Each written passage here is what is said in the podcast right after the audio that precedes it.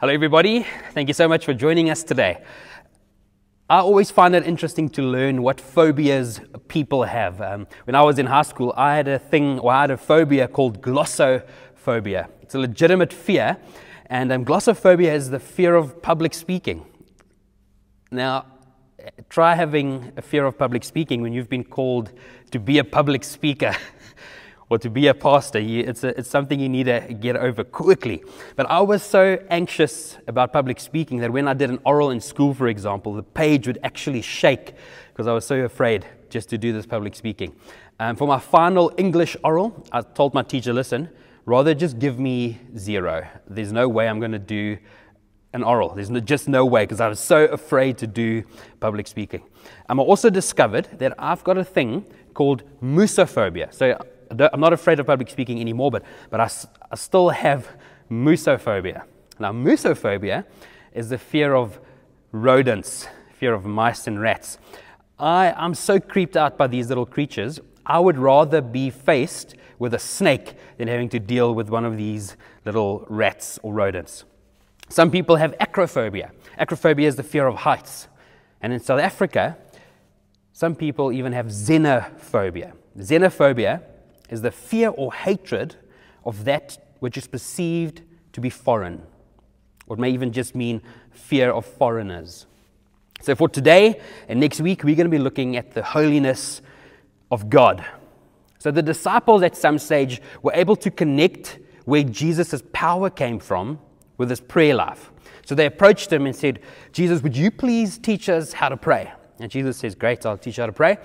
And uh, one of the first things he says to them to do is this He says, when you pray, you need to say, Our Father in heaven, hallowed be thy name. He says, when you address God, recognize He's your Father.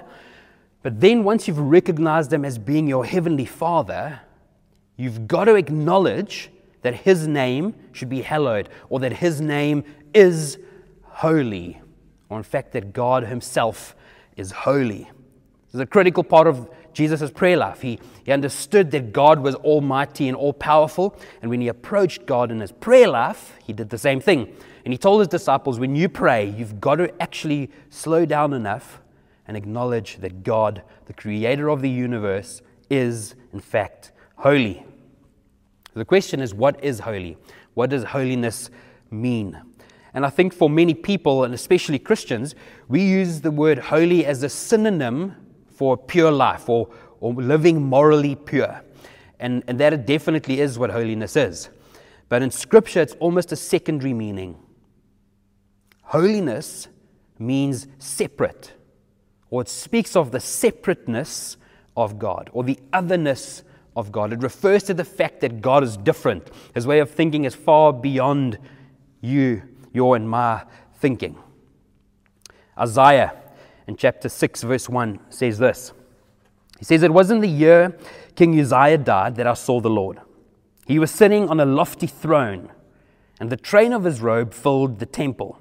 Attending him was mighty seraphim, each having six wings.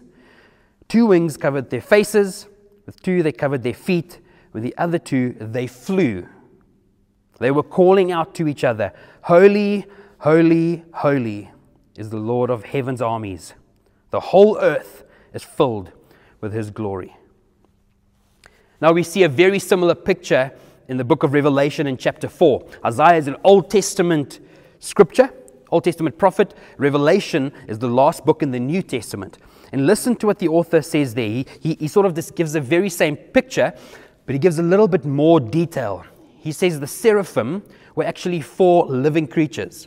One of them had the head of a lion, other had the head of an ox, the other had the face of a man, and the last one was like a flying eagle. And then he says each of these, each of these four living creatures had six wings. And each of these six wings were covered with eyes. In fact, the whole creature was covered in eyes. Even its wings had eyes on it. And then they would cry out the same as we just saw in the passage in Isaiah Holy, holy, holy is the Lord God Almighty, who was and is and is to come. And then I love what this author does is he describes what happens next. He says, while these seraphim are crying out, Holy, holy, holy, there are 24 elders that as these guys or these seraphims cry out, Holy, holy, holy is the Lord God Almighty, these 24 elders fall down on their faces and they worship God as he sits on his throne. Right throughout Scripture, whenever God reveals himself or when people encounter the holiness of God or the glory of God, people always fall down on their faces. And we see the very same picture even in heaven. Whenever we see a glimpse into heaven, that's exactly what Isaiah did. He actually gave us a glimpse into the throne room of God in heaven. Um, in Revelation, we see the same thing. We get taken out of earth, placed into heaven, and we see this picture. And what we see is the separateness of God. These passages make the otherness of God very clear. It makes it very clear that God is different. These images highlight to us that God's ways are way beyond our ways even just where he lives, looks completely different to anything you and I have ever seen. When God creates creatures, for example, a, a giraffe has an extremely long neck and a long tongue, and it's able to reach leaves right at the top of the tree. God creates creatures to thrive in their environment. The giraffe thrives in her environment. When you look at birds, for example, God created them with a super light bone structure, and they've got feathers, and they're able to fly and thrive in their environment. These angels that Isaiah described to us, these seraphim, were created by God to thrive in their environment. God gave them six wings to thrive where they were. And two of those wings were used to cover their faces because God was holy and, glo- and glorious. When Saul was persecuting the church, at one stage Jesus reveals himself to him. And the scripture says that, that, that Saul saw a big light or a bright light, and he fell to the ground as Jesus spoke to him, asking him, Why do you persecute me, Saul? Just like these angels, I bet you at that moment Saul could have done with a pair of wings to cover his eyes. But whenever people encounter God and the holiness of God or the glory of God, people always fall to their faces in recognition of God being all powerful and glorious. We see this picture of God's otherness in heaven. Then we see this picture of God's otherness or God's holiness in Jesus Christ Himself here on earth. There was something about Jesus that pulled responses out of people. Some people absolutely loved him, and some people hated him. Now, the Pharisees were among those people that had an extreme, extreme dislike for Jesus. And Jesus weren't too happy with them either. I mean, these Pharisees, they proclaimed that they had found the way to get to heaven or to enter the kingdom of God. They believed that their way was perfect and their way was to just obey every single law. They would define themselves as holy, as pure, and as perfect. They would say, in fact, if you don't become like us, you will miss the kingdom of God. They represented God here on earth. But when God actually walked on the earth, they could not recognize him. They had a picture of holiness in their minds, and they were trying so hard to make this holiness a thing in their lives. In fact, they prided themselves on their holiness. But when Jesus himself encounters them, or when they encountered Jesus, they did not recognize or receive Jesus, even though Jesus was the very essence of holiness. And yet, the picture that they had of what holiness looked like was different to what they saw in Jesus. And what Jesus saw in them was not the holiness he expected them to seek after. And their response to Jesus and Jesus' holiness was almost xenophobic in its nature. Jesus threatened them. They had a fear of him. He threatened their theology. He threatened their reputation. He threatened their way of thinking their way of life. And they had this very xenophobic response to Jesus. Remember what xenophobia means? Xenophobia is the fear or hatred of that which is perceived to be foreign. And this holiness of Jesus was so foreign to them that they rejected it. Jesus brings this response out of them. And they experience this fear of him. And we see the disciples. They were in a boat one day with Jesus, and scripture says that a, a giant storm appeared. Wind was blowing and waves were crashing, and they had a real fear of their lives. And then the Bible says that Jesus was lying in the back of the, thro- uh, the boat, fast asleep on a pillow. I find it interesting that the author mentioned the fact that he used a pillow, which means he was planning on sleeping because he brought a pillow with him. And he was sleeping very comfortably in the midst of this storm. The, the disciples became afraid, fearing for their lives, and like anyone would do, they ran to their leader seeking for help. And they woke Jesus up and they said, Lord, don't you care that we're going to die? So Jesus then wakes up and he commands the storm, Be still. And the storm calms down completely. And the disciples say to one another, What kind of a man is this that even the storms obey him? Then scripture says they were filled with fear. We see two types of fear here. The Pharisees had the xenophobic type of fear. They were threatened by Jesus. That's not the same fear that the disciples had. Scripture teaches us in Deuteronomy 6, God actually commands us in Deuteronomy chapter 6, verse 24, that we should fear the Lord. Now, this is not the xenophobic fear that the Pharisees displayed. This is not the same type of fear we display to someone who we are afraid of because they may harm us.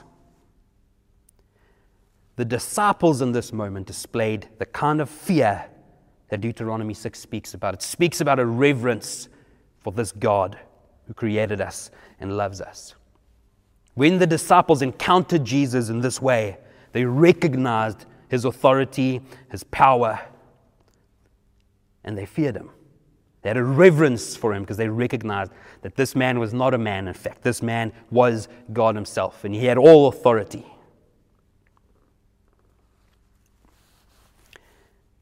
So we see this beautiful picture of what heaven looks like in God's holiness.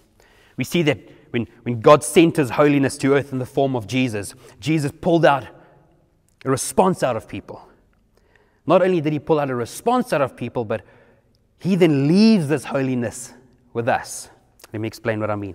In the Old Testament, there's this, there's this picture of a tabernacle, which is a tent like structure, and it had three spaces in it. It had an outer court, it had an inner court, and then it had a room called the Holy of Holies, and it was there where the presence of God dwelt. There was also three gates. There was the way gate, the truth gate, and the life gate. Jesus referred to himself as the way, the truth, and the life. He is saying, I am, in fact, the tabernacle. I am God here on earth. I represent the presence of God here on earth. And in this tabernacle, there were, in these various rooms, they had various um, pieces of furniture. And one of these pieces was a, an, an uh, incense altar. And as they burned the incense, it would fill all three the rooms. It would go from the outer court into the inner court and even into the Holy of Holies, where God's presence were, was.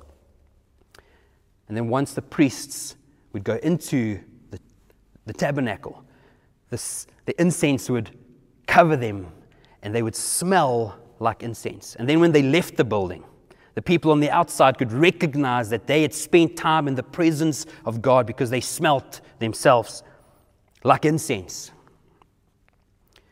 When the disciples encountered Jesus, they too experienced that incense and the presence of God. And because of this powerful, powerful encounter they had, the otherness of Jesus, the otherness of God, the holiness of God was transferred onto them, not only in that moment, but because of their encounter with Jesus. And then scripture says that you and I, we are in fact the tabernacle, which means God now dwells in us, which means that the incense is in us. So when we pray, we shouldn't say, Where is God in this? Often we say that. Where is God in this? The question should be turned on us is where are we in this? Because God dwells in us. God's holiness is in us. And this holiness is not a holiness that can be achieved. It's a holiness that we receive through Christ Jesus. My question to you is this Is this the kind of God that you know? Is this the Jesus you know? This Jesus who is powerful, who is full of authority, who has the authority to command a storm to quieten down? Does this Jesus cause you to fear him and have a reverence for him? Or has the Jesus you worship become a weak, powerless, insignificant Jesus that has no ability to evoke any response from you? What do you do with a message like this? I want to challenge you to really consider the Jesus you know. If this Jesus you know and worship is not a holy Jesus, a different Jesus, and doesn't evoke anything, any emotion out of you, or any response from you, I wonder if you've met the same Jesus the disciples met. Because the Jesus the disciples met was able to transform their lives completely, and they too took on the holiness of Jesus. And we see right throughout history that believers who encounter Jesus in that way, who bear the image of God in that way, they evoke the same response from people who disregard God or reject God. Right throughout history, we see Christians being treated in a xenophobic way because they look so much like Jesus. They bear the holiness, the otherness of Jesus. And right throughout history, we see Christians persecuted for their faith because of their otherness, because of their holiness. Would you be found guilty of being a disciple of Jesus? Someone had to interrogate you. Challenging thoughts. I hope you have a great week. I hope to see you again soon. Cheers, everybody.